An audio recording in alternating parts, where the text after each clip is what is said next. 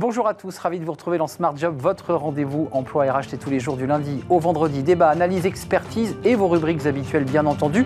Aujourd'hui dans Bien dans son job, on parle du télétravail. Alors on en parle beaucoup mais c'est le télétravail à l'étranger. Euh, coup de com ou véritable réalité? Quel est l'état d'esprit des chefs d'entreprise sur ce sujet?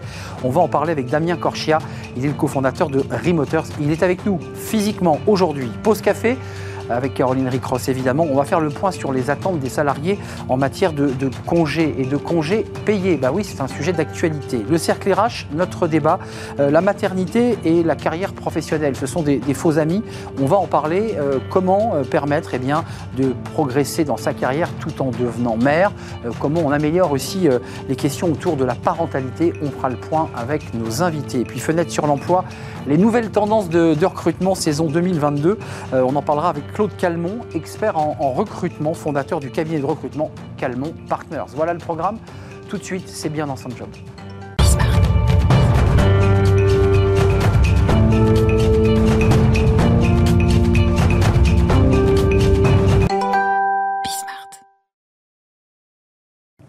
Bien dans son job et on parle, devinez, de quoi? De télétravail. Oui, le télétravail, on en parle beaucoup, mais du télétravail à l'étranger, euh, qui est une étape un peu supérieure au lieu tiers où télétravail fait à, 10 km de, sa maison. On en parle avec Damien Corchia. Bonjour Damien, cofondateur de Remoters. Alors pour ceux qui suivent notre émission, je crois qu'on en a mis un petit extrait d'ailleurs, je crois, sur Twitter et sur les réseaux. Euh, vous nous aviez donné une interview, enfin un échange, il y a quelques mois maintenant, et à l'époque, euh, je ne sais pas si vous vous en souvenez, mais vous étiez quand même d'une plage au Mexique. C'était le matin avec le décalage horaire et vous nous aviez parlé euh, eh bien, de votre mode de vie, de la façon dont vous travaillez à distance. Euh, et puis vous étiez évidemment à la recherche de, de, prospects et de tous ceux qui travaillent à distance, évidemment. Vous n'étiez pas en vacances. Euh, d'abord, un petit mot sur ce télétravail à l'étranger. On va commenter ce, ce sondage OpinionWay. Est-ce que ça progresse? Parce qu'il y a eu un gros débat sur le télétravail d'abord, sur bah, euh, le Covid est terminé, tout le monde rentre à la maison et tout le monde rentre, euh, rentre au, travail, euh, au bureau. Ça a changé, ça a évolué ou on est revenu à ça? Non, non, on n'est pas revenu en arrière. Et justement, c'est pour ça qu'on a fait ce sondage, parce que nous, on le ressent, mais on n'a pas beaucoup d'éléments tangibles. On ressent qu'il n'y a pas vraiment de retour en arrière, qu'on on a plutôt passé un cap, et maintenant que ce cap est passé, on va continuer de progresser. Mais on n'avait pas beaucoup d'éléments chiffrés pour, pour appuyer ça. Ah, on a 35% dans vos éléments chiffrés. Parce que commençons par un chiffre. Moi, je m'attendais à un chiffre plus bas, pour être très honnête. Opinion West de Laker, 35% des chefs d'entreprise sont ouverts au télétravail à l'étranger, euh, comme étant, disent-ils, possible, et 14% déclarent avoir déjà organisé ce mode de travail. Ça, progresse grâce à vous, ah, peut-être Ça progresse beaucoup. Si on avait eu ces chiffres il y a, trois ans, euh, vous seriez tombé de votre chaise en disant c'est pas possible, c'est pas vrai, etc.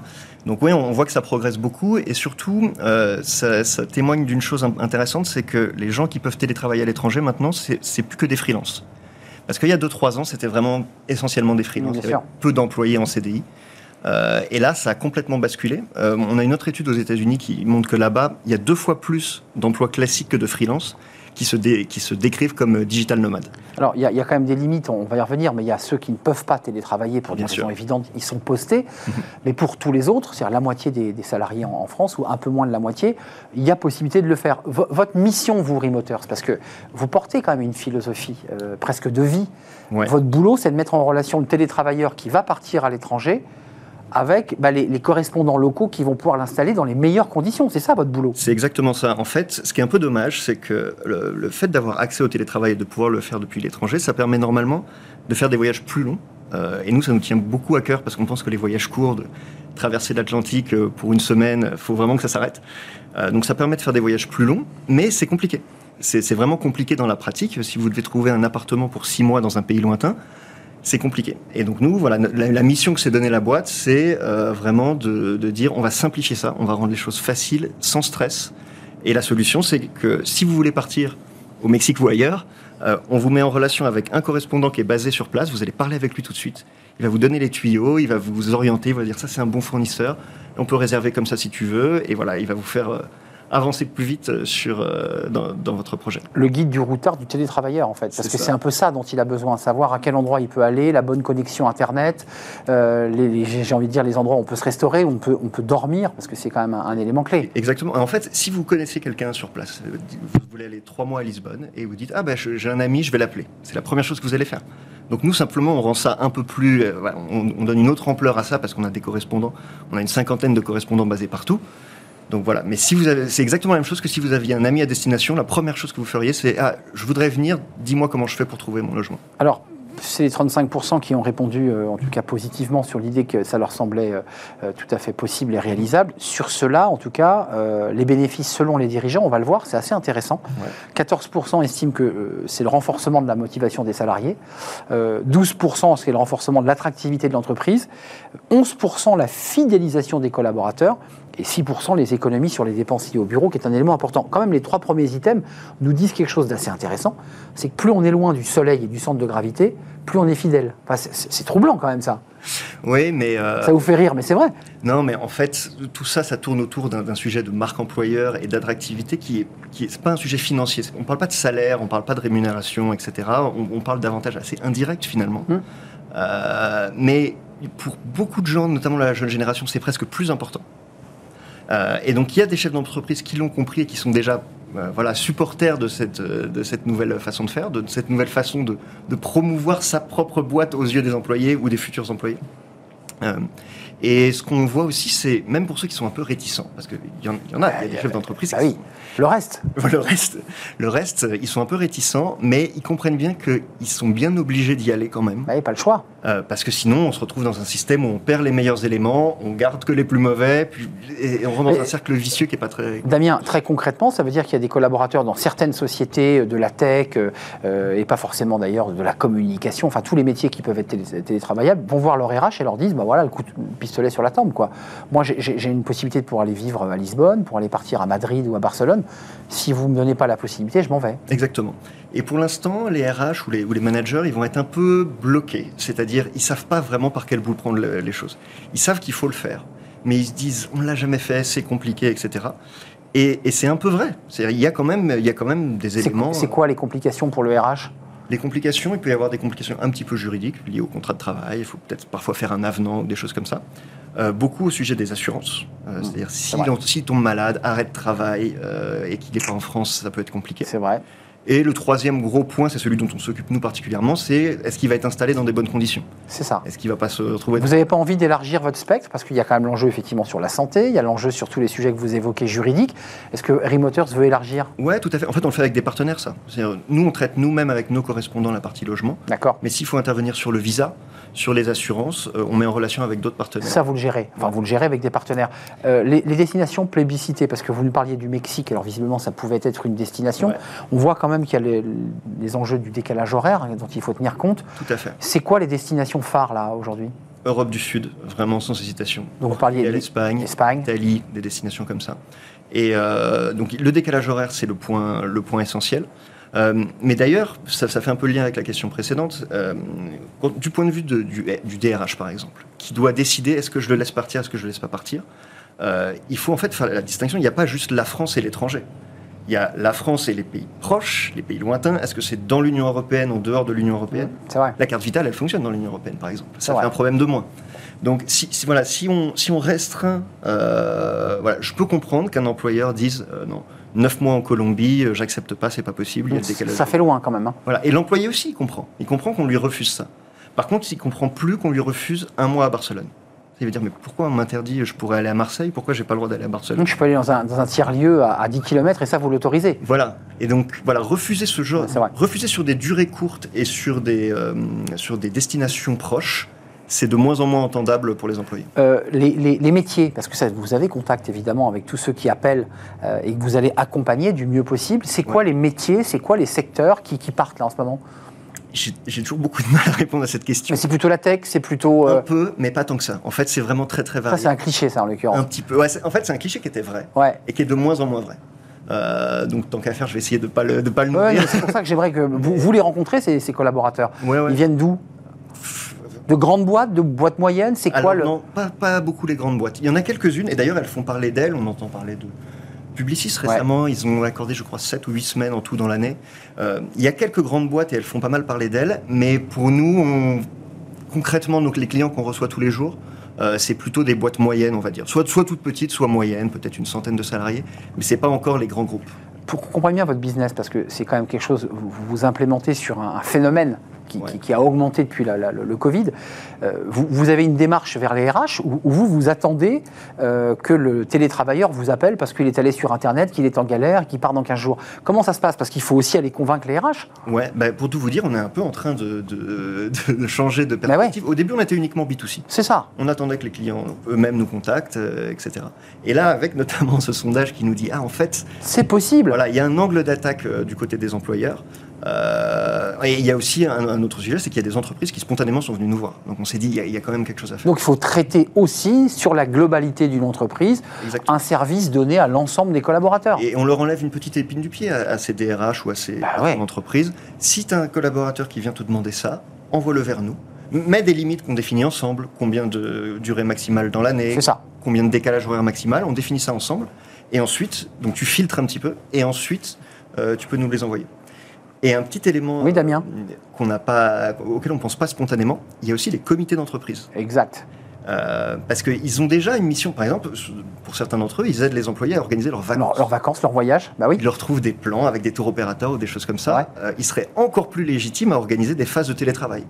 Grâce à- au comité Oui, d'entreprise. ça peut être une autre porte d'entrée. Exactement. Et c'est le CE qui, qui, euh, c'est le CE qui proposerait finalement des destinations validées, checkées par, par vos soins. Exactement. Vous seriez en marque blanche en quelque sorte. Ah oui, tout à fait. Vous seriez d'ailleurs. Pour nous, ça fait, ça fait voilà, euh, une ligne de business en plus. Euh, On était vraiment parti dans l'idée de faire que du B2C. On n'abandonne pas, on traite. Aujourd'hui, on en est à 1500 demandes reçues, donc ça, ça va très bien.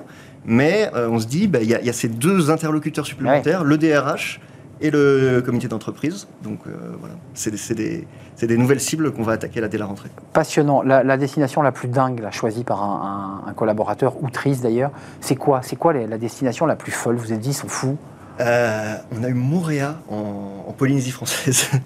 Euh, donc là, c'était vraiment un cas. Je pense qu'on va pas le faire. euh, on va pas le faire très souvent. Et donc le, le chef d'entreprise a accepté que son collaborateur parte à Montréal. Oui. Mais là, c'était un cas, euh, pour le coup, bah, il travaille la nuit, forcément, parce que là, il n'y a vraiment aucune phase de, de la journée où les créneaux Ah, horaires sont. ah, il faut aimer le, le- le- il faut aimer le mais décalage mais horaire. c'est l'exception. Franchement, c'est, on, va, Pour le reste, ça reste très, très correct. on va avoir un cas comme ça dans l'année, mais sinon, euh, c'est, comme je vous dis, l'Europe euh, et des, des destinations de, de soleil, mais un peu plus classiques. Hmm. C'est euh, l'île Maurice, euh, les Antilles françaises, Hmm. la Thaïlande, des choses comme ça. Les Caraïbes. Merci Damien Corchia d'être venu nous rendre visite. Vous êtes associé avec Luc Dayan, faut pas l'oublier. Tout à fait. C'est votre cofondateur de Remoters qui est en train de, bah, d'élargir son, son spectre pour euh, bah, offrir aux télétravailleurs la possibilité de travailler un peu partout dans les meilleures conditions.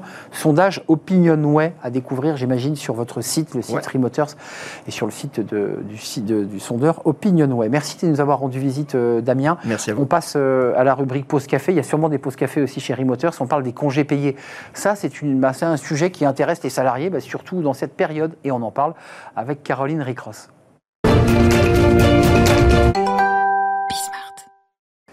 La pause café avec Caroline Ricross. On parle d'un sujet. Alors, tous les salariés en parlent à la pause café les congés. Bah oui, Les congés payés, on est d'accord. on est d'accord. C'est bien de cela dont on parle. Oui, on parle des congés. Euh, les vacances vont démarrer là, enfin c'est imminent. C'est ça, il y a même des gens qui partent en vacances là ce week-end. Hein Et oui, ça fait rêver. Mm. Euh, concrètement, euh, ils attendent quoi les salariés de ces congés payés? Ben, moi, j'ai un peu envie de commencer d'abord en vous posant des questions à vous. Bah, faites-vous plaisir, Caroline. faire, euh, vous, par exemple, Arnaud, pour euh, totalement déconnecter avec le travail, vous avez besoin de combien de jours consécutifs de vacances? Euh, 65 jours. 65 jours. Là vraiment, je déconnecte totalement. Ouais, 65, 65 jours, c'est pas mal. quand Ouais, même. ouais, ouais, Et est-ce que vous, avez, vous êtes un peu de la team qui déconnecte, mais pas totalement c'est- C'est-à-dire vous, vous, continuez un peu à être euh, avec le travail, vous lisez vos mails, etc. Ou vous déconnectez totalement du travail? Mais enfin, c'est un divan freudien que vous me faites là aujourd'hui. je- Euh, c'est vraiment une pause café freudienne. Euh, Qu'est-ce que je fais pendant mes congés? Euh, je- En fait, je travaille tout le temps, donc, euh, Donc, mais en même temps, j'alterne. Donc vous continuez un peu à, Ouais. rester sur votre travail. Mm. En fait, si je vous pose ces questions, c'est en fait c'est les questions qui ont été euh, posées à 1000 employés européens sur les congés justement par une récente étude du spécialiste RHEP qui s'appelle SD Works. Et alors premier constat Alors de cette étude, eh bien en réalité nous les Français, nous sommes loin d'être paresseux. Arnaud, on dit souvent que les Français c'est des feignants, etc. Mm. Et bien selon cette étude non, puisque les salariés français ont besoin en moyenne de 13 jours de repos consécutifs pour réellement se reposer. 13 jours, c'est même pas deux semaines, c'est pas Mmh. beaucoup. Vous allez me dire, c'est quand même déjà pas mal, puisqu'aux États-Unis, c'est la règle. hein. Aux États-Unis, on a 15 jours de vacances euh, par an. Mais si on regarde du côté de nos voisins européens, certains ont besoin de beaucoup plus de temps pour recharger les batteries. En Espagne, par exemple, d'après cette étude, les salariés espagnols ont besoin de 27 jours de congés consécutifs pour vraiment totalement déconnecter avec le boulot. Les Finlandais, eux, auraient besoin de 54 jours. Donc, c'est 5 semaines hein, pour complètement déconnecter avec le travail. Donc, nous, 13 jours, ça va quand même. 34 jours, hein, les Finlandais, parce que si je calcule bien. euh, 34 jours, oui. 34 jours, hein, 5 semaines, dit- ça fait 34. Vous avez dit 54. Ah non, 34. Le Finlandais est très très Non, non, c'est aime 34. les vacances. Euh, et, et justement, les, les- finalement, les, salariés européens que vous citiez n'hésitent pas en plus à prendre du sans solde, Oui, pas pour rallonger la durée des vacances. Voilà, plus de 3 salariés euh, européens sur 10 optent pour cette pratique. Et alors, c'est, euh, elle est particulièrement marquée notamment chez les salariés suédois, avec plus de 4 salariés sur 10. Même chose du côté des Anglais. En France, presque un tiers des salariés se dit également enclin à prendre des congés sans solde pour avoir plus de congés. Alors, toujours d'après cette euh, étude, Caroline, euh, la plupart des salariés européens optent euh, pour les mêmes périodes de congés. Ça, c'est intéressant. Ouais, l'aventure, oui, mais pas trop quand même. hein, on aime bien. Mais 37% des salariés européens déclarent prendre les mêmes vacances d'année sur année.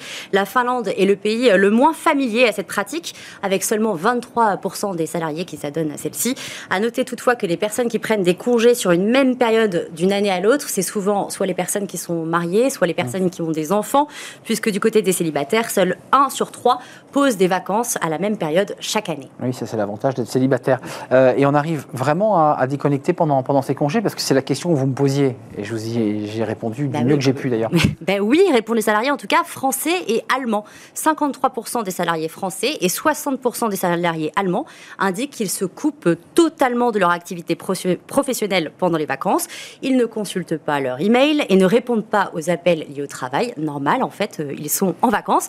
Toutefois, les Français et les Allemands sont en fait des exceptions en Europe, puisque nos voisins dans l'ensemble ont plus de mal que nous hein, à se déconnecter totalement de leur travail. 45% des salariés norvégiens ou encore 3 salariés néerlandais sur 10 avouent toujours garder un œil sur leur travail, même pendant leur congé. Des résultats à nuancer parce que c'est pas toujours évident de se déconnecter euh, avec le travail. 30% des salariés français avouent, par exemple, avoir du mal à cesser toute activité professionnelle pendant leur congé. Ouais. Et puis, ce sont surtout les jeunes salariés européens qui sont concernés, euh, c'est-à-dire la, la tranche d'âge entre 25 et 34 ans, qui rencontrent le plus de difficultés à se déconnecter du travail. Cette inquiétude et cette pression, en fait, diminuent a priori avec l'âge, car en moyenne, seulement 21% euh, des plus de 55 ans admettent encore rencontrer des difficultés à se couper mentalement du boulot. Ça donne envie d'être en vacances, en tout ça. Ouais, il y a quand même quelques accros du boulot quand même, Euh, des accros du téléphone en tout cas. Et on, on constate aussi, euh, Caroline, des, des différences en, en matière de demande de congés. Eh bien oui, parce que par exemple en France, il est quand même rare hein, qu'on soit libre de poser euh, nos congés Bah non, euh, quand bah oui, on veut. On bah doit euh, faire la demande. Plus de 6 Français sur 10 d'ailleurs euh, se plaignent hein, de cette situation. Ils aimeraient bien euh, pouvoir choisir euh, eux-mêmes les congés. À l'inverse, près de 4 travailleurs européens sur 10 déclarent eux ne pas avoir besoin de demander justement une autorisation pour prendre leur congé. Alors, euh, dans les entreprises, en revanche, où il est nécessaire de- d'anticiper les demandes de congés, il vaut mieux, là, pour le coup, être français, parce que le droit varie. C'est ça, c'est une autre spécificité française, puisque dans l'Hexagone, on peut davantage qu'ailleurs poser ses congés Mm. tardivement. Les salariés européens doivent en moyenne faire leur demande de congé 37 jours à l'avance. En Allemagne, c'est même bien plus tôt, puisqu'il faut poser ses vacances deux mois et demi avant de partir. En Espagne, c'est à peine moins, 61 jours, et aux Pays-Bas, 55, alors qu'en France, 33 jours avant les vacances suffisent pour poser ses congés. Donc un petit peu plus d'un mois, euh, on a un- au dernier moment finalement. Et enfin, selon cette étude, Caroline, la numérisation n'est pas encore au rendez-vous quand il s'agit de vacances. Oui, et là, j'avoue que j'ai été assez étonnée. Seule la moitié des répondants indiquent qu'ils peuvent en effet demander leur euh, congé via leur ordinateur de bureau ou encore leur téléphone portable. Donc en fait, le papier reste de, de mise, reste de rigueur. Ou parfois l'oral, où, euh, Ouais, c'est- où le RH ou le collaborateur va Alors noter. je euh, pensais que c'était bien digitalisé. donc il y a encore un peu de chemin à faire. On, fera un, on fera un débat euh, peut-être pour, pour en parler dans, dans l'émission. Merci Caroline. Bonnes vacances. Merci. Et vous, vous déconnectez quand vous partez en vacances? Moi, je déconnecte totalement, mais on se voit encore, euh, encore avant les vacances. Eh ben, je vous reposerai la question. Comme ça, on en saura un peu plus. Merci Caroline. On parle d'un sujet alors là qui n'est pas lié au congé payé, mais euh, qui sont des, périodes d'arrêt, qui est le congé maternité. C'est évidemment une période d'arrêt avant, euh, pendant la, grossesse, et puis après, évidemment, pour pouvoir s'occuper de son, nourrisson. C'est un sujet sensible parce que c'est souvent compliqué euh, de mener une carrière professionnelle, et, beaucoup de femmes, on va en parler, considèrent eh bien, que le congé maternité est un frein à la progression de carrière, et même parfois, on, on, va, on va le développer, parfois même des ruptures de contrat sont liées à ce congé maternité. Comment faire et comment aussi réinventer la parentalité, c'est-à-dire la relation aussi avec le, papa pour trouver un juste équilibre entre vie pro et vie euh, perso. On en parle, c'est le cercle RH et c'est juste après.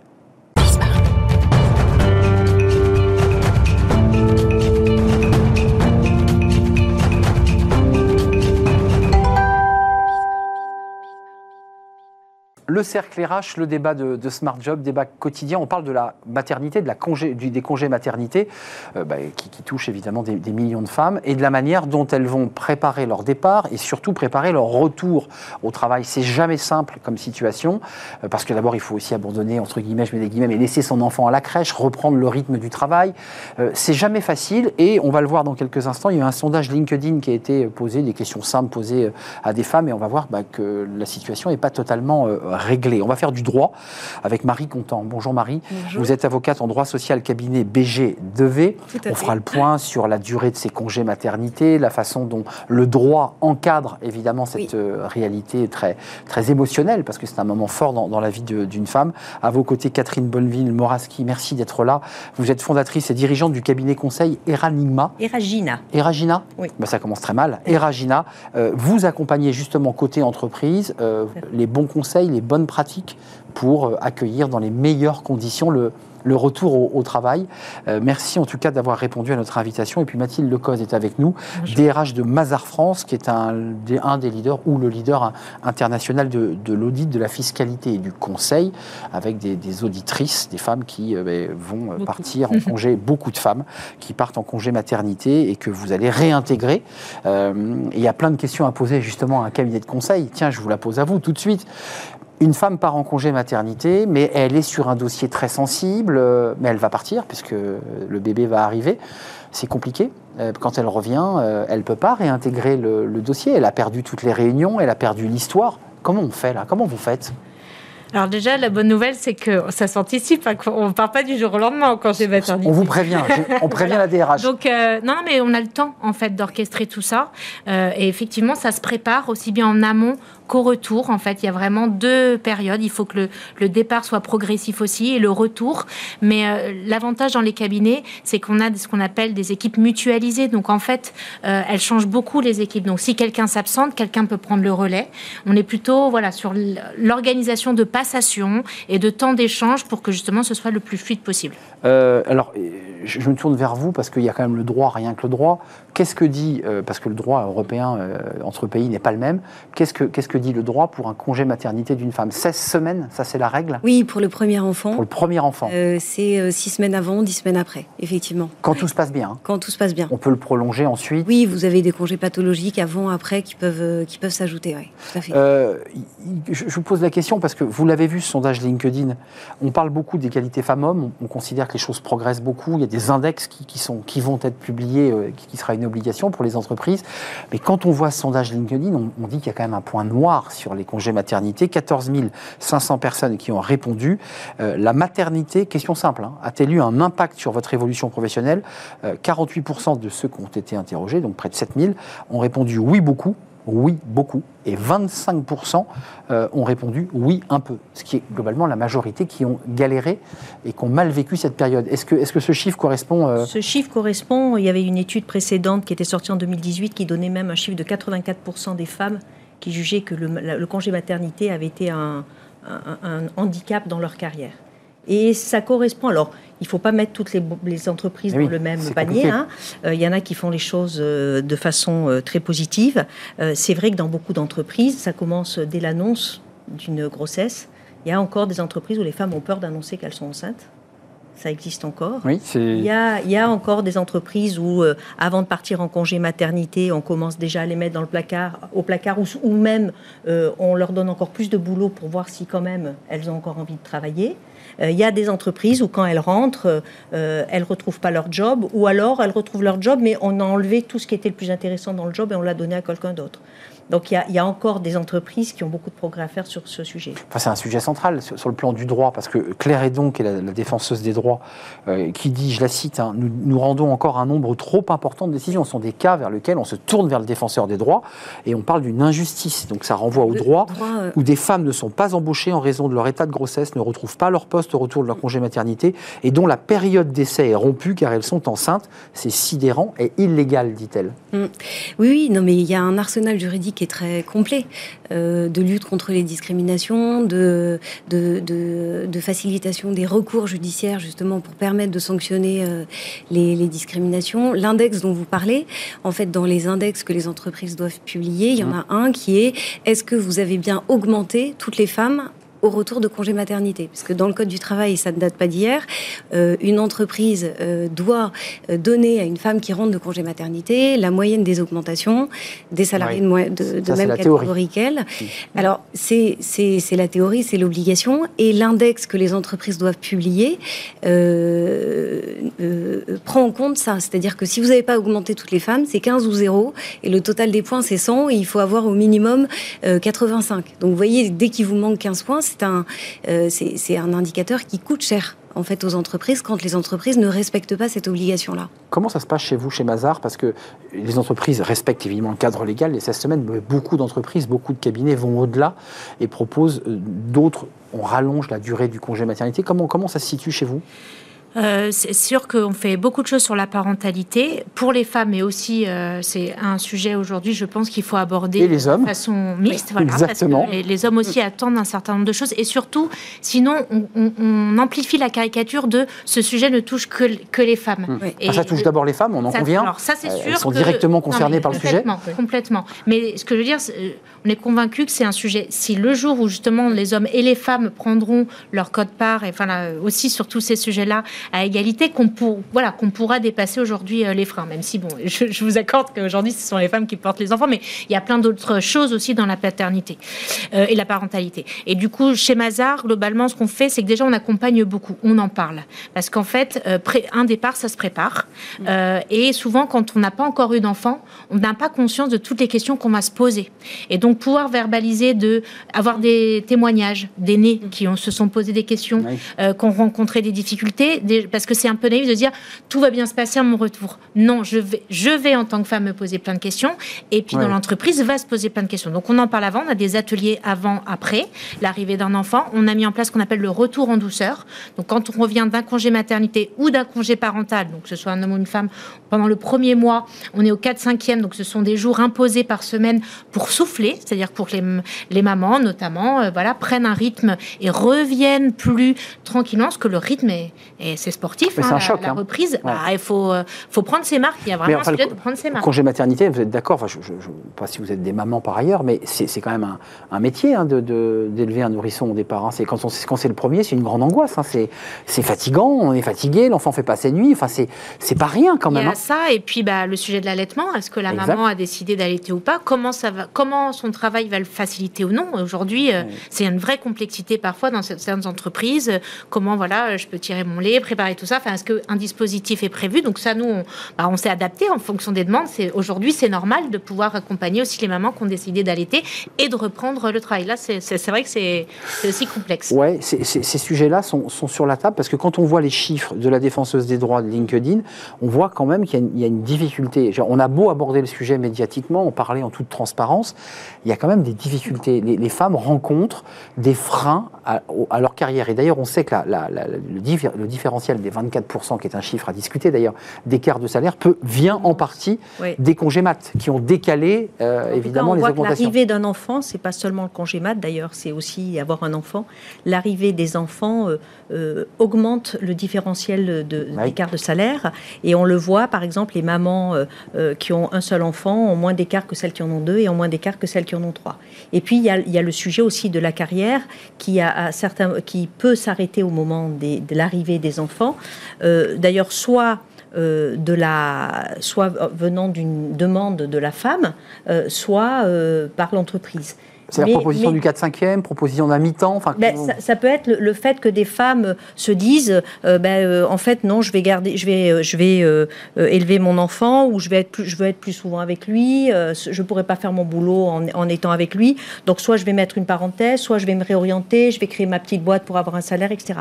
Et on voit euh, il y a vraiment l'arrivée des enfants crée un, un- un différentiel dans, dans la carrière des femmes et des hommes, et, et c'est grave quand en tout cas on prend la décision sans prendre en compte l'ensemble des éléments à la fois pour maintenant et à la fois pour demain, parce qu'on le voit au moment de l'entrée, par exemple la retraite, Ben oui. euh, les femmes, les, les- voilà, les, femmes Jusqu'au bout de la carrière, vous- et, et- et après. Et après. Donc en fait, les femmes, on le voit aujourd'hui, euh, euh, sont parmi les, les, les, euh, pensions de retraite les, plus, plus faibles. Il y a sûr. beaucoup de femmes, etc., etc. Donc c'est vraiment un moment où, où il y a, où il y a un- un- une rupture entre guillemets dans beaucoup d'entreprises. Mais ça peut venir à la fois des femmes et ça peut venir de l'entreprise. Hum, Donc les vrai. deux peuvent réfléchir et travailler là-dessus. Euh, mais concrètement, co- je parle à, l'avocate, mais euh, on voit qu'il y a un différentiel de, de- de salaire. Mais est-ce que vous pensez que le législateur doit être un peu plus ferme? Parce qu'il impose des index sur euh, l'égalité femmes-hommes, les écarts de salaire. Est-ce qu'on Ouais. peut aller encore plus loin? Parce que les chiffres développés par LinkedIn, alors ça vaut ce que ça vaut, sont honnêtement sidérants. Non, mais puis ils rejoignent Enfin- les chiffres qui ont été publiés par le défenseur des droits. Mais non, pour moi, la question, elle est plus, euh, elle est, elle est, elle est, elle n'est plus juridique. Aujourd'hui, l'arsenal juridique, Donc il est est très complet. Elle, il, y a euh, à la fois des mesures de protection, des mesures d'aménagement, des mesures de sanction. Euh, il y a euh, euh, vraiment tout un ensemble de règles. On, on- on veille à ce qu'elles soient le plus effectives possible. Et on voit qu'il y a, euh, il y a encore ces, ces écarts-là. Mais en fait, moi, moi, ce que je voulais souligner, c'est que euh, la, la situation du congé maternité, c'est quelque chose. On a beaucoup parlé du point de vue des femmes. Moi, je suis avocat d'employeur et, et femme, donc j'ai les deux casquettes. Et en fait, le constat que je peux faire aujourd'hui, c'est qu'en fait, c'est une situation qui est complexe de tous les côtés. C'est complexe pour une entreprise de gérer un congé maternité, même si je suis d'accord avec vous parmi les, Vous avez raison, il faut le dire. c'est euh, l'absence qui est la trou. plus facile à gérer. Euh, c'est particulièrement complexe dans les petites entreprises, quand vous avez une petite, euh, une petite équipe, Oui. que la salariée, par exemple, c'est la seule comptable de l'entreprise, que c'est la seule à faire les payes, que...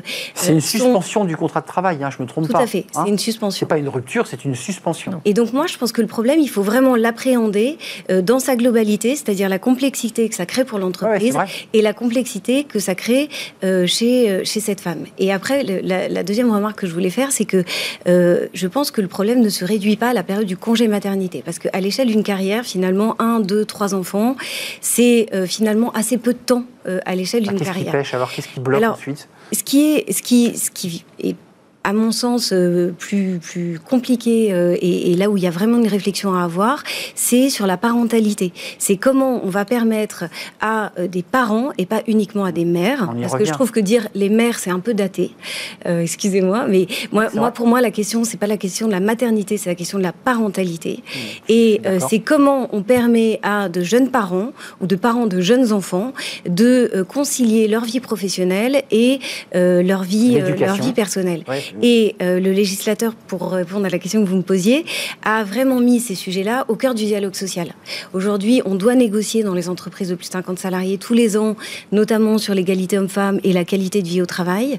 Ça fait partie des blocs de consultation obligatoires du CSE euh, Enfin, il y a encore ans. du boulot sur la, la question, même a- si vous, si vous- voilà. vos, vos- Mais- vos mais constats si sont très voulez- justes, hein, c'est pas simple. Voilà, et, et les vrais leviers sur lesquels il faut agir, euh, pour moi, qui permettent justement euh, cette parentalité euh, équilibrée, c'est euh, les leviers de temps de travail, Ah oui. euh, c'est les leviers de télétravail, euh, de euh, je canalise les égards. Et qualité de vie, hein, on Le- en revient à la qualité de vie. Voilà. Oui. Et il y a un autre point qui est important, c'est il faut absolument euh, sortir de euh, l'esprit de, des managers que un bon salarié, c'est un salarié qui est là longtemps au travail, qu'on on arrête le Mais je pensais que ça présentéisme. avait évolué tout ça depuis le Covid. Alors, ça a un je sais peu pas, je- que le monde a changé. Non, ça n'a pas changé en fait. Non, Mais non, pas- je- ça a évolué, mais pas, Mm. pas suffisamment. Côté Mazar, parce que ce qui est intéressant, vous êtes RH d'un cabinet de conseil, vous avez des femmes qui partent en congé maternité, que vous réaccompagnez. La parentalité, vous dites on travaille dessus, ça veut dire, un, euh, pousser, parce qu'il n'y a pas d'obligation, les papas à prendre leur euh, congé paternité. Tout à fait. Euh, J'ai lu des chiffres là récemment sur le site du ministère du Travail où seulement 12% des papas prenaient leur congé. Parce que c'est pas indemnisé. Alors, il y a des si, il y a des entreprises aussi, excusez-moi. par exemple, C'est voilà. Ah, voilà. Pas, Bah, excusez-moi, vous- c'est pas aussi bien, Bien indemnisé indemnisé. On que le perd un peu congé d'argent. mater- Sauf dans alors sur des sur salaires, sécu, hein. oui voilà, c'est la base sécu sur des salaires élevés, la perte est significative. Oui, on peut, on peut Ouais. perdre oui, sur des salariés Oui, oui. 1500, Ouais. 2000 euros, Et- et en ouais. effet. Et typiquement, je pense que voilà, l'engagement que les entreprises auront à, à- à compenser cette perte de salaire. Permettra et encouragera les hommes à prendre leur congé paternité. C'est ce qu'on fait nous parce qu'on on estime, là c'est pas, alors, les femmes de nos hein. collaborateurs Ouais. ne sont pas chez Mazar, mais c'est notre façon de faire, eux, d'œuvrer à faire Oui, avancer les choses. C'est si euh, les papas prennent, et puis peut-être demain plus d'ailleurs que Mm. le- l'a duré aujourd'hui, que justement on pourra rééquilibrer. Parce qu'on ne pourra plus dire ça pénalise que les femmes. Les, les hommes et les femmes auront autant d'absence dans l'entreprise à l'arrivée d'un enfant, même Oui. si c'est peut-être pas pour les mêmes raisons au même moment, mais que quelque part chacun joue son rôle là-dedans. Euh, c'est juste un mot et je vous donne la parole, mais c'est quand même un trou, vous, qui, est- qui est euh, RH. Lorsque quelqu'un part d'une équipe, on l'entend sur une petite boîte, mais on l'entend aussi sur un pôle Oui. euh, de conseillers qui travaillent sur un, un gros budget. Il y a un client, c'est très important. Il y a deux femmes qui vous annoncent, et, et c'est tout à fait légal, Mm. euh, bah, je pars. On en- euh, là, vous voyez bien la difficulté. Comment vous faites là? Et d'ailleurs, je, je reviens sur sujet. le- le- les résultats de l'enquête. Je, je pense que pour beaucoup de femmes, et moi j'ai eu trois grossesses, donc à chaque fois c'était une, Mais c'est une une appréhension Ouais, c'est oui, ça, de on est l'annoncer. d'accord. Oui. Et pour autant, jamais j'ai été inquiète de la réaction de mon manager. Ça rejoint le point que vous disiez. Enfin, vous étiez que- angoissé, mais, mais le manager a bien géré. Oui, non, enfin, j'étais pas angoissée de sa réaction, mais juste j'étais peine... je savais que j'allais, pardon, que ça allait foutre la culpabilise, merde. en fait. Voilà. En fait, on culpabilise. parce qu'en fait, Mm. c'est vrai que ça déstructure Bah une ouais. organisation. C'est Et donc, ça. même si on est dans un climat de confiance où tout le monde va fêter ça, on, je- Ouais, mais ça. on sait que quand même, bah, c'est pas la bonne nouvelle opérationnelle. C'est nouvelle. pas la bonne nouvelle. Mm. Et donc ça, c'est compliqué parce que c'est des, longues absences. Que fait-on? On peut pas toujours remplacer quelqu'un pendant plusieurs mois parce que selon la complexité de certains postes, bah, en fait, Il n'est euh, pas remplaçable. c'est pas remplaçable ou en tout cas ça Enfin, va la demander connaissance, trop de euh, temps. ouais. Voilà, donc en fait on sait que ça va se répartir sur les autres, Ouais. euh, qui vont euh, du coup euh, devoir parfois assumer la- un, un surplus de travail. Donc voilà, donc dans une équipe euh, c'est compliqué. Et moi si je pouvais témoigner, j'ai une équipe majoritairement féminine en RH, donc tous les 100 il y a beaucoup de congés maternité. J'en suis ravie, Ouais. mais opérationnellement c'est un casse-tête. Euh, je vous donnerai la parole, mais je vous ai vu réagir parce que vous êtes maman aussi. Et donc, chacun, dans son histoire personnelle, raconte à peu près la même histoire. Tant parce qu'il y a une angoisse existentielle de dire, bah, en partant, euh, ça va faire un vide dans la boîte. Et, puis, il y a aussi l'angoisse parfois des managers qui, reçoivent mal parce qu'ils font la tête, parce qu'ils bah, voient bien que ça va être galère. Co- Comment, Moi- comment vous faites, vous, dans votre cabinet Moi, je, je voudrais quand même revenir sur des choses qui ont été dites. Euh, D'abord, le congé maternité. Ne, non, ne confondons pas le congé maternité et la parentalité. La parentalité est très importante. Le congé maternité est un moment dans l'entreprise qui est très important. Et dans la vie il faut le gérer.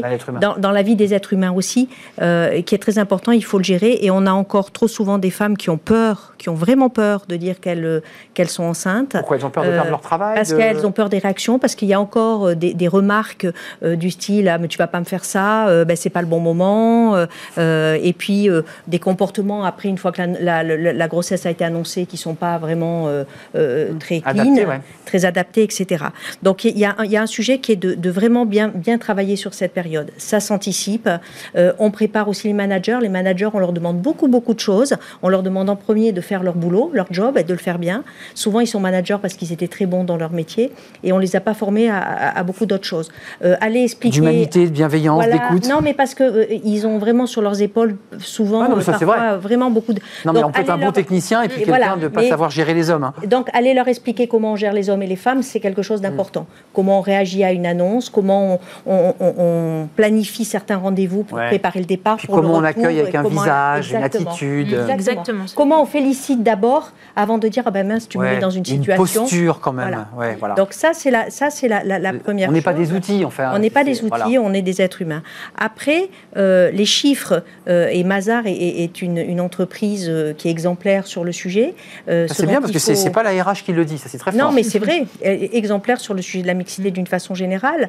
Euh, après, il faut voir que toutes les entreprises Ah oui. euh, ne sont pas. D'abord, on parle très souvent des grosses entreprises qui ont des moyens. On parle petites. moins souvent des petits La qui n'ont pas des moyens. part, ouais. Voilà. Ouais. Et puis qui n'ont pas, qui ont pas non plus le, la, la culture de ça, le, qui connaissent pas forcément tout le temps le cadre juridique euh, de façon euh, précise, etc. Donc en fait. les, entreprises peuvent mettre en place des choses pour euh, gérer le, congé maternité parce que on le sait avant et parce que de toute façon euh, on doit passer par là. On doit à la fois le faire pour l'entreprise, à la fois le faire pour la, maman qui à un moment donné va revenir et pour mmh. pas qu'elle revienne angoissée, la peur au ventre en se disant est-ce que je vais retrouver mon poste, est-ce bah, qu'on va pas me mettre dans le placard. Pas, hein. mais parfois, elle ne le retrouve pas. Les chiffres que vous donniez sont des chiffres qui correspondent à ce qu'on voit. Mais juste un mot le plus angoissant, parce qu'on évoquait l'idée de l'annonce. Alors, il y a, l'annonce à son manager. Là, on est en CDI. Bon, on se dit qu'on va faire perdre un petit peu de, de valeur à l'entreprise, mais il y a l'annonce aussi à un recruteur. Euh, ah, ça, c'est encore plus compliqué aujourd'hui. Ben voilà, aujourd'hui, c'est encore plus compliqué. Euh, tant c'est compliqué de le dire à un manager, vous imaginez comme c'est compliqué de le dire à, ah bah Là, sur le plan juridique, c'est très carré. Oui. Euh, on ne doit pas poser la question, normalement. Oui, c'est interdit. On, ne doit faire aucune recherche sur l'état ou non de grossesse de la candidate et on n'a pas à se décider au regard de sa maternité. Sauf que dans les faits, on invente un prétexte. et on dit, malheureusement, si on le sait, si on le sait. Par, rapport à ce que vous avez dit, c'était très intéressant. Vous avez dit qu'il faut accompagner la la, femme qui va annoncer sa grossesse, qui va partir. Qui et les managers. Et il faut accompagner, voilà, c'est ce que j'allais dire. Et les managers, Il faut accompagner l'équipe aussi. Parce que l'équipe, euh, si on veut pas stigmatiser, en fait, euh, la, femme enceinte ou la jeune maman, euh, il faut. parce que le, le, quand elle sera pas là, son travail, on le sait, il va se déverser sur les autres. Bah elle, elle va avoir des aménagements d'horaires. Du coup, bah, les autres auront des horaires bah encore moins. enfin, en mode un peu plus dégradé. On peut pas remplacer un congé mat? On, peut, on peut remplacer, oui, tout à fait. Mais dans les faits, ce qu'on voit, c'est que même remplacé, il y, a, forcément un surplus de travail pour les autres membres de l'équipe ou pour le manager qui récupère, puisque la personne est moins opérationnelle, même si elle est remplacée, la personne est moins opérationnelle. Donc il y a toujours. Et en fait, si on, ne veut pas stigmatiser euh, la, femme enceinte et qu'elle soit montrée du doigt, qu'il y ait des agacements, des tensions, euh, c'est important en fait d'accompagner l'équipe et, euh, et, les managers. Et, d'accompagner l'équipe dans plusieurs sens, c'est-à-dire que oui, il peut y avoir du travail qui se répartit sur d'autres, et puis il y en a qui sont super contents de récupérer une partie du travail. Mmh. Donc en fait, être exemplaire. Le meilleur morceau du poste. Euh, voilà, dire les choses clairement et faire en sorte que ça se passe clairement. Le diable se cache dans les détails. Oui, mais il faut être très clair sur la façon dont ça va ben s'organiser pendant l'absence, la façon dont ça s'organisera au retour de l'absence, et il faut être exemplaire là-dessus. C'est-à-dire que à partir du moment où dans une entreprise... Pas si simple, hein. C'est pas simple. Non, mais dans la réalité du terrain, c'est pas si bah, simple. en fait, la question, c'est il faut être juste. C'est-à-dire qu'il faut, euh, il faut euh, rétablir de, de, la, enfin, une justesse dans une situation qui est déséquilibrée par un congé maternité. je parle à la RH aussi, mais mm. euh, c'est pas facile quand on est une femme de reprendre sa place instantanément après avoir vécu une période de, de coupure professionnelle où on a vécu la maternité, la puriculture, la joie d'être mère. puis ensuite vous rebaignez dans le bain de l'entreprise. Enfin, vous vous en souvenez, j'imagine. Mm. Enfin, tout le monde s'en souvient. C'est un moment qui est pas simple, ce moment de passage. On est un peu dépressif, on est fatigué, non, mais alors, on n'est pas bien. moi sur ce point, j'aimerais vraiment pas d'accord Non, mais alors vraiment, mais pas du tout. Pour vous, ça a été le euh, bonheur absolu. Oui, oui. En fait, j'ai eu euh, donc j'ai trois enfants et euh, qui sont grands maintenant et, et j'ai un excellent souvenir de, de, ces périodes-là. c'est une période qui permet de prendre du recul. De, et quand j'ai repris le travail à chaque fois, j'ai c'était un arrachement, bien entendu, de laisser ses enfants. Une, on est d'accord. Voilà, c'est on, on, est triste, mais en même temps une joie de retrouver son travail. Parce que quand on fait un travail qu'on aime bien, il faut Enfin, je, pense qu'il faut arrêter de voir. Euh, alors, je, parle au travers de mon expérience personnelle, mais je pense qu'elle n'est elle est pas forcément partagée par tous, mais elle peut, elle, est sans doute partagée. Elle peut l'être aussi? Certains, par certaines. Voilà. Allez-y, pas de, pas de fausse euh, modestie. Euh, quand on, voilà, quand on, aime son travail, on le reprend avec, voilà, on le reprend avec plaisir et, un peu transformé aussi d'ailleurs. Et voilà. Et à chaque congé maternité, j'ai eu un, gain de productivité qui, qui, était complètement mesurable parce que justement, on on, gagne en fait Et pour le, le, secret. Ben voilà, c'est ça, le secret de euh, la conciliation maternité, parentalité et, euh, et vie professionnelle, c'est justement l'organisation. Et en fait, vous êtes tellement obligé de vous organiser, d'anticiper que ça rejaillit ces qualités que vous développez dans le travail. Rejaillit dans le travail. Voilà. Mathilde Lecoq, vous êtes d'accord Parce que là, en fait, c'est vos expériences bah, aussi. qui... Ce que je constate, en tout cas d'un point de vue RH, quand j'aborde le sujet dans mon organisation, c'est qu'en fait, il y a autant de cas que de personnes. C'est-à-dire qu'en fait, personnalité en fait. Voilà, bah on est toutes mm. euh, mm. et tous différents. Et c'est vrai que je me rends compte, par exemple, le sujet de faut-il couper ou pas couper pendant son congé maternité? Il y a des femmes qui, si elles sont coupées du jour au lendemain des accès, mm. souvent pour protéger le congé maternité, le vivent très très mal. Bah, elles se Parce sentent qu'elles exclues. On est d'accord. Euh, Elles ont envie moi, de continuer moi, leur mail. Très personnel, ça m'est arrivé de me dire j'ai demandé à rester Bah oui. dans certaines boucles pour sentir encore dans l'équipe. Oui. À moi de faire le choix de regarder, mais Mm. j'ai l'impression comme ça que vous m'évincez pas. Et il y en a d'autres qui disent moi j'ai besoin qu'on respecte. Très bien, le retour. Donc on c'est s'adapte. Ça, c'est on s'adapte au cas. En fait, et c'est ça qui est compliqué, c'est qu'il faut pouvoir faire exprimer à chacune Mm. ses besoins aussi émotionnels, Ouais, organisationnels. très psychologique. Bah tout ça. oui, euh, qu'est-ce qui va te rassurer dans ton cas? De quoi toi tu as peur? Et c'est Oui. peut-être pas les mêmes peurs que quelqu'un d'autre. Et donc, il faut pouvoir aussi avoir cette transparence et cette confiance dans la discussion pour mettre en place le bon dispositif. Euh, Catherine Bonneville-Moravski, je ne sais pas si vous allez pouvoir répondre à ma question, mais comme vous avez écrit un livre sur la mixité en entreprise, il y a aussi des femmes euh, qui euh, découvrent à travers la maternité, parfois la deuxième, voire le troisième enfant, l'idée que leur rapport au travail s'est dégradé et qu'elles vont quitter le travail. Ces- ces- Mm. ces ruptures ou ces coupures professionnelles font un peu comme pour le Covid, prendre conscience euh, à ces femmes que bah, peut-être que leur destinée, euh, c'est de s'occuper de leurs enfants et de vivre une, une vie de mère à 100%. Est-ce que vous constatez ça? Dans très peu de cas, ce que je constate, c'est que quand il y a des choses qui vont pas bien dans l'entreprise, le congé maternité est un catalyseur parfois. Il accélère l'envie de accélère. C'est-à-dire que je suis pas bien dans mon poste, je suis pas bien avec mon manager, ou je suis pas bien, je sais pas, je- dans, dans ce que je fais au quotidien, ou euh, quand je rentre c'est très tendu et je sens qu'on me fait pas confiance, Mmh, etc. C'est catalyseur. Mais euh, euh, en tout cas, parce qu'on parle souvent aussi, euh, quand il faut pas se leurrer, quand on parle de tous ces sujets, on, on fait souvent référence à des populations de cadres. On va Il faut pas parler regarder. des- il n'y a pas que Des les postes cadres. euh, moins qualifiés, Euh, bien sûr. Bien sûr. Et, et- et dans les populations de cadres, en tout cas, je n'ai j'ai- je n'ai jamais vu, mais je ne suis pas statistiquement, ça n'a aucune valeur, je n'ai jamais vu une femme qui était bien dans son poste, qui avait un beau job et qui avait une voie toute tracée, dire euh, ben, j'en suis euh, à mon troisième congé maternité, en fait, j'arrête ou Non. je vais devenir. euh, Elle veut je sais continuer. pas quoi, elle veut continuer. On n'a pas parlé de ces femmes pour le clore, parce que le, le débat est à la fois, je pense, euh, sérieux. Quand on voit ces chiffres, il y a des choses à faire. Euh, Vous êtes des actrices de- de- du sujet, et puis les RH, évidemment. Mais il y a aussi ces femmes qu'on a pu croiser euh, dans nos vies personnelles, qui ont décidé de ne pas avoir d'enfants pour réussir leur carrière. Et vous, vous, vous me racontez des histoires très différentes. Vous êtes des mamans épanouies et très engagées dans vos métiers. Euh, ça existe encore, Bah, ça? Et c'est ça qui me questionne derrière les index et les obligations. C'est ça, je comprends tout à fait. Il faut l'encourager, il faut protéger, mais ça me questionne sur l'équité aussi entre les femmes qui ont décidé de pas en faire. Enfin. Non, mais aussi de décider de pas en faire ou à un moment, euh, euh, voilà. Je, encore une fois, je, je- je comprends, mais dans, si dans une équipe, par exemple, si on prenant, on prend l'index, par exemple, qui dit, faut augmenter les femmes de retour de congé maternité, la moyenne des Mais augmentations alors, des celles autres qui n'ont pas eu d'enfants et celles qui ont décidé de pas donner et qu'on euh, voilà qu'on surperformé et qui du coup ont une super augmentation Ouais. bah en fait font profiter les autres je dis pas enfin je, je sais que c'est attention je veux pas que mes propos soient déformés je comprends encore une fois qu'on a besoin d'encadrer et d'encourager parce qu'il y a Ouais, aussi plein d'endroits où c'est pas respecté sensible, ça. mais c'est vrai que moi je, je constate juste que ça questionne d'autres femmes qui disent mais en fait et l'équité Et Mais- les hommes oui, et, les, hommes. Alors Et oui, les hommes, de alors fait. les hommes. Bah, mais, eux exclus de mais fait. bon, Ouais. j'allais dire euh, jusqu'à maintenant, un homme, il voudrait, euh, voilà, il Mais jusqu'à maintenant, jusqu'à toujours, quand même. hein, euh. Mais il y a des femmes qui décident de, de ne pas avoir d'enfants, et, et moi, ça Ouais, me vrai. questionne ce débat-là, parce que c'est c'est pas toujours évident à trouver les réponses pour elles en disant mais en fait euh, Mais moi, elles, pour elles moi, qu'est-ce comment ces femmes? Elles, elles disent, elles disent quoi? Par rapport bah aux déjà, autres il y a celles qui veulent pas, il y a celles qui ne peuvent, Peuvent pas, pas. avoir. On n'en parle Tout pas non plus. C'est pas toujours euh, euh, j'en veux pas. C'est Et voilà, c'est aussi je peux ne pas en voir. C'est une grande souffrance. Et je vois tous ces dispositifs-là. Et quelque part, en tout cas, qu'est-ce qu'on adresse Qui ne travaillent que sur ceux et Comment celles on qui ont des enfants. Voilà. Bah, en tous les cas. Bah oui, les autres se a- je vois qu'il y a plein d'autres cas où euh, on en parle moins et qui sont aussi. euh, voilà. Un dernier mot, Catherine. Oui, moi je voudrais dire deux points là-dessus. Le premier, c'est que les femmes, par définition, à un certain âge, elles peuvent être discriminées, on le trouve dans les entreprises, même si elles n'ont pas d'enfants. Hmm. C'est-à-dire qu'on embauche une jeune femme de 28 ans, on se dit, bon, dans les 4 ans qui viennent, je vais avoir Eh un oui, congé eh maternité. oui. Qu'elles en veuillent, qu'elles n'en veuillent pas. Avez-vous des enfants là en faut répondre. Et, euh, en principe, on ne doit pas poser cette On question, mais même sans la poser, la question, euh, il y a une tranche d'âge où, euh, où il y a un poste de directeur régional euh, commercial qui Ah, se écoutez. libère. On se dit, bon, la, la femme là. Il faut être euh, subtil. On voilà. pose pas la question en direct, mais Non, on- mais voilà. Donc, elles peuvent être discriminées même si elles n'ont pas d'enfants.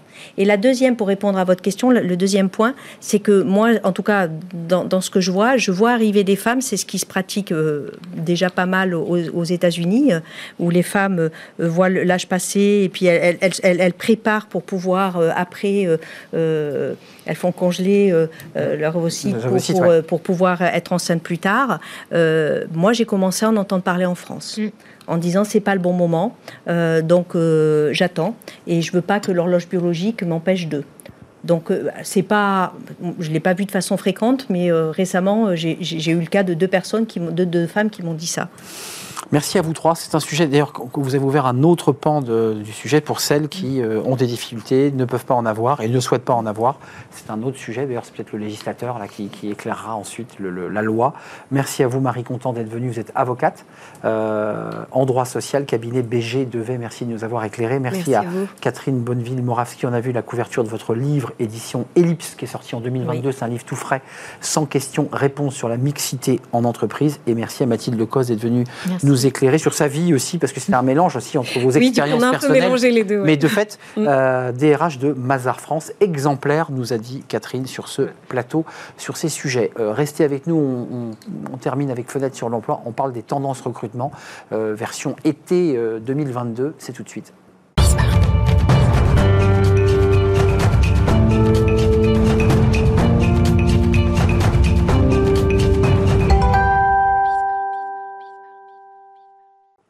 On termine notre émission avec Fenêtre sur l'emploi. On parle recrutement dans cette rubrique, des, nouvelles tendances ou des tendances recrutement, vers quoi on va dans un marché extrêmement tendu. On en parle avec euh, Claude Calmont. Bonjour Claude. Bonjour. Ravi de vous accueillir. Vous êtes euh, alors expert en recrutement. Euh, on va en parler avec vous dans, quelques instants. Fondateur du cabinet de recrutement Calmont Partners. Alors vous, venez de la finance, hein, si je ne m'abuse. Tout à fait. vous étiez trader ou vous avez travaillé dans les salles de marché. Vraiment les, mes toutes premières années. Après j'ai fait de la gestion de patrimoine, de la gestion privée, pour après m'orienter vers le, vers le recrutement en finance, effectivement. D'abord euh, au Royaume-Uni et après à Paris, euh, novembre 2020, lancement officiel du, cabinet. Alors, euh, Calmont Partners, c'est intéressant parce que c'est trois activités. C'est les ressources humaines, le conseil à la levée de fonds Tout à fait. et la communication, le média. Oui, absolument. Comment ça marche? Ben, c'est un écosystème qui s'est créé au fil du temps. En fait, on a lancé la première activité de recrutement donc il y a un peu moins de deux ans. Il y a eu une très forte traction du marché. Plein Covid, on est d'accord Oui, ouais, complètement. Absolument. Ça a été, Des aventuriers euh, des aventuriers, alors oui et non, dans le sens où euh, le marché qu'on couvre, c'est beaucoup de fusions-acquisitions, mmh. d'investissements de private equity. Euh, oui, et ça a été une année 2020-2021 extrêmement active sur ces marchés-là. Euh, ah, tout bougeait. On a tout de suite eu énormément de, de mandats à, à, couvrir, ce qui m'a permis de recruter mon premier salarié, puis un deuxième et structuré. Et en fait, d'être au contact de ces métiers de la transaction, euh, ça fait ressortir aussi des opportunités. Et en fait, la création des deux, euh, donc euh, Financial Services, qui est le, cabinet de levée, donc mini banque d'affaires, et le pôle Media and Events, se sont fait quasiment en même temps. En fait, on a fait l'acquisition d'un média en ligne l'année dernière, qui s'appelle Finier, qui est un pont entre la finance traditionnelle et la finance décentralisée. On parle beaucoup, beaucoup de blockchain, beaucoup de crypto, tout ça appliqué au, business. Et la levée de fonds euh, s'est fait un petit peu euh, par rencontre. Euh, j'ai croisé une personne qui pilote du coup cette activité au départ de Genève pour qu'on puisse avoir ce, double, cette double casquette France-Suisse. parlons, parlons de votre expertise en recrutement, parce que c'est quoi les nouvelles méthodes ou les, On parlait de tendance, parce que ça fait un peu penser à la mode, avec les couleurs. cette année, on est sur le rose, mais les tendances de recrutement, on en est où là? Alors il y a déjà un rapport de force qui s'est complètement inversé. Et je ne parle pas que de la finance. Même dans la finance, hein, Surtout dans la finance. Bah oui. Surtout dans la finance. Mais on parle aussi de, grandes démissions. C'est un thème qui, est arrivé des États-Unis où on a vu des, des pans entiers de l'activité se vider de, leur, de leurs ressources. On parle beaucoup euh, des métiers de service à la personne, des métiers euh, manuels, euh, la restauration, l'environnement hôtelier, ou même les services. je passais à la radio l'autre jour sur la région Gironde. Plus personne dans les villes pour, pour travailler. Vrai, euh, donc des métiers plutôt euh, durs, pas forcément bien payés, et on a vu des, euh, voilà, des ressources euh, disparaître dans ces métiers-là, puisqu'ils ont vu qu'ils pouvaient aller faire autre chose différemment, mieux payé, euh, de façon moins difficile. on a bien vu que votre triptyque était intéressant parce que les choses se répondent et que ce sont des activités. mais quand même, sur la partie recrutement, c'est une galère pour vous parce que c'est très compliqué de cerner la psychologie du candidat. Alors là, vous avez tout à fait raison, c'est que notre métier, c'est d'abord de la psychologie. Ben hein, on doit rentrer dans la tête de notre client, dans la tête des candidats, comprendre motivation, leurs leurs attentes. Et, et notre métier, c'est pas simplement d'envoyer des CV, c'est de faire en sorte que la personne qu'on va présenter acceptera l'offre qu'on va lui faire. Ouais, Si on c'est très fait- très si fin en fait. C'est extrêmement fin. Et dans un marché où donc ce rapport de force s'est inversé, il y a beaucoup de demandes. Euh, et je reprends l'exemple de la finance. Euh, il y a Là, il y a beaucoup de demandes en finance, de- il n'y a pas une société qui ne recrute pas. Euh, Ils cherchent quoi d'ailleurs? De la tech, de l'ingénieur, du développeur ou tout, vraiment du tout. spécialiste du marché euh, Il y, a, il y a un vrai trou dans euh, les ressources qui commencent à être expérimentées vers les 3-4 ans jusqu'à 6, 7, 8 ans. Ce sont des phases où les gens changent, changent de carrière, changent de braquet. On prend le- l'environnement de la fusion-acquisition. C'est une période où les gens se posent la question de se dire est-ce que je continue dans le conseil? Est-ce que je passe en fonds d'investissement? Est-ce que je rejoins une société Euh, C'est passionnant parce qu'on a eu beaucoup d'entreprises qui nous parlaient des, des doutes existentiels, mais jamais une entreprise qui nous parlait de, de cet univers de la finance. Et dans la finance, il y a aussi les mêmes interrogations. Alors, Est-ce que je change? Est-ce que je switch? Est-ce que je passe à autre chose? Déjà, le mot finance, euh, on y met énormément de choses. Très vaste. Euh, vous parliez tech, il y a de la, de la tech appliquée à la finance, on parle de plus en plus de fintech. Et en fait, il y a les acteurs traditionnels qui se sont retrouvés en concurrence avec des acteurs étrangers. Je parle de la France. Paris a vraiment tiré son épingle du jeu euh, suite au Brexit. On a, on a vraiment attiré énormément de sociétés, beaucoup de ressources qui, il y a quelques années, ne voyaient pas le, le- le job suffisamment intéressant pour Ouais, eux et le salaire. Et Vous le salaire. confirmez donc. Complètement. Les salaires ont augmenté. La, la tendance a vraiment été vers la- l'attractivité de la place de Paris, ce qui est super pour nous. Et C'est le retour de Paris euh, sur le, en. Exactement. Ouais, ouais, c'est génial parce que nous, on se place vraiment en conseil international. C'est vraiment notre ADN. Donc, on a été capable d'aller chercher des consultants ou des banquiers, euh, euh, des candidats un peu partout dans le monde pour les ramener en, en France parce qu'il y avait désormais des nouveaux jobs. Bon, ça fait du bien entendre. hein. Ça veut dire que l'attractivité de Paris sur le- la, la partie financière est revenue euh, à, à très haut niveau, ce qui Ouais, n'était pas ouais. le cas il y a, il y a- il y a cinq ans. Non, absolument, parce qu'en fait, pour, pour beaucoup de structures d'investissement, le, le Brexit leur a imposé d'avoir un bureau en Europe continentale. Exactement. Euh, et donc, la question, c'était Amsterdam, Francfort, Paris. Euh, Mais même sur ces profils que vous avez réussi à attirer, qui sont des profils de haut niveau, qui sont c'est de la chasse, euh, même eux vous posent problème. Il faut être encore plus fin qu'avant pour euh, les attirer, pour leur donner envie d'aller dans telle ou telle entreprise? Alors, ce qui est intéressant, c'est que le mot chasse de tête, dans l'imaginaire des gens, s'applique à des euh, profils seniors. Or, avec le boom des salaires, euh, aujourd'hui, on est amené à chasser même des profils qui sont relativement juniors, mais dont les salaires ont euh, quasiment doublé sur les, sur les dernières années. On parle beaucoup de tech, euh, on parle beaucoup de data, Bien sûr. euh, et, et même, je dirais, les, les chevilles ouvrières de la finance de façon générale euh, ont vu leur, euh, leur salaire euh, exploser. Donc, on, on chasse même des plus juniors parce que c'est beaucoup plus difficile de les attirer. Et en fait, les employeurs, donc qui sont nos clients, euh, doivent se poser la question du qu'est-ce qui va attirer ces, personnes. parce que les- la finance, à, à- à- à la différence d'autres entreprises, n'avait pas de stratégie de marque employeur. C'était un tout petit monde, chacun bougeait, on se connaissait. La marque était forte, Ouais. donc ça suffisait Pas à besoin, quoi. Exactement. Maintenant, il faut changer de braquet, là. Absolument, absolument. Donc, les nouvelles de- générations se lèvent plus du tout pour les mêmes raisons. Euh, ils se posent beaucoup plus de questions. Euh, La les- valeur, le sens. La valeur, le sens, euh, on, on le voit dans toutes les études qui sortent et qui sont sorties. L'argent n'est plus la motivation principale, Même si, même si, mais euh, la finance a quand même longtemps tourné autour de ça. C'est-à-dire qu'on acceptait de faire des heures euh, dramatiques c'était le deal. parce qu'on était bien payé.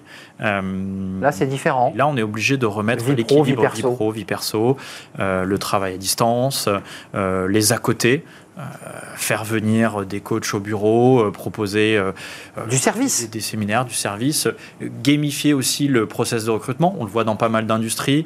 Vous avez reçu tout à l'heure des RH de, de Mazar, les cabinets de conseil Ouais. commencent à faire des escape games pour sélectionner les candidats, etc., etc. Donc on voit, il y a beaucoup de créativité là-dessus. Merci Claude Calmont de nous avoir éclairé, puis de nous avoir fait ce focus un peu plus particulier sur le monde de la finance. On pense que tout ça est très lisse.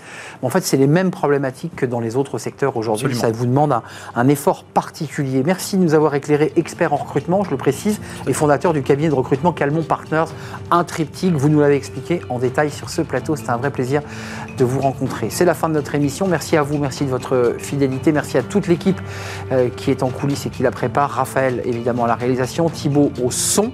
Merci à Fanny Griesmer et merci à Lily. Et puis je vous retrouve demain, évidemment, pour de nouvelles aventures. D'ici là, portez-vous bien et puis restez fidèles à tous les programmes de, de Bismart. Bye bye.